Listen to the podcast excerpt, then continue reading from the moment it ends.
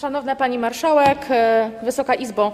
Chciałabym krótko opowiedzieć o bardzo ważnej i istotnej z punktu widzenia naszego bezpieczeństwa sprawie i temacie, który ostatnio trafia znowu do debaty publicznej, mianowicie o inwestycji Centralnego Portu Komunikacyjnego.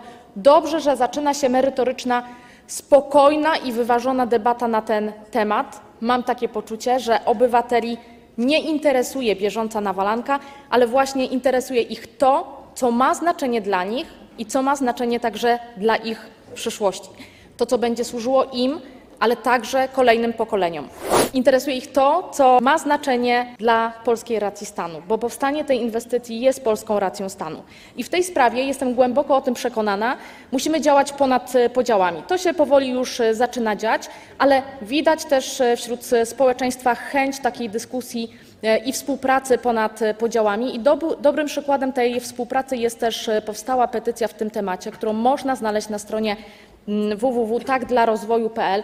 Tam można zapoznać się z argumentami, tam można e, mm, zapoznać się także e, z tą narracją e, też zwolenników tej inwestycji, zwolenników tego, że nasz kraj musi się rozwijać. Zachęcam Państwa bardzo, żeby wejść, przeczytać, a tych, których te argumenty przekonują, żeby także podpisali tę tę petycję. Dziękuję.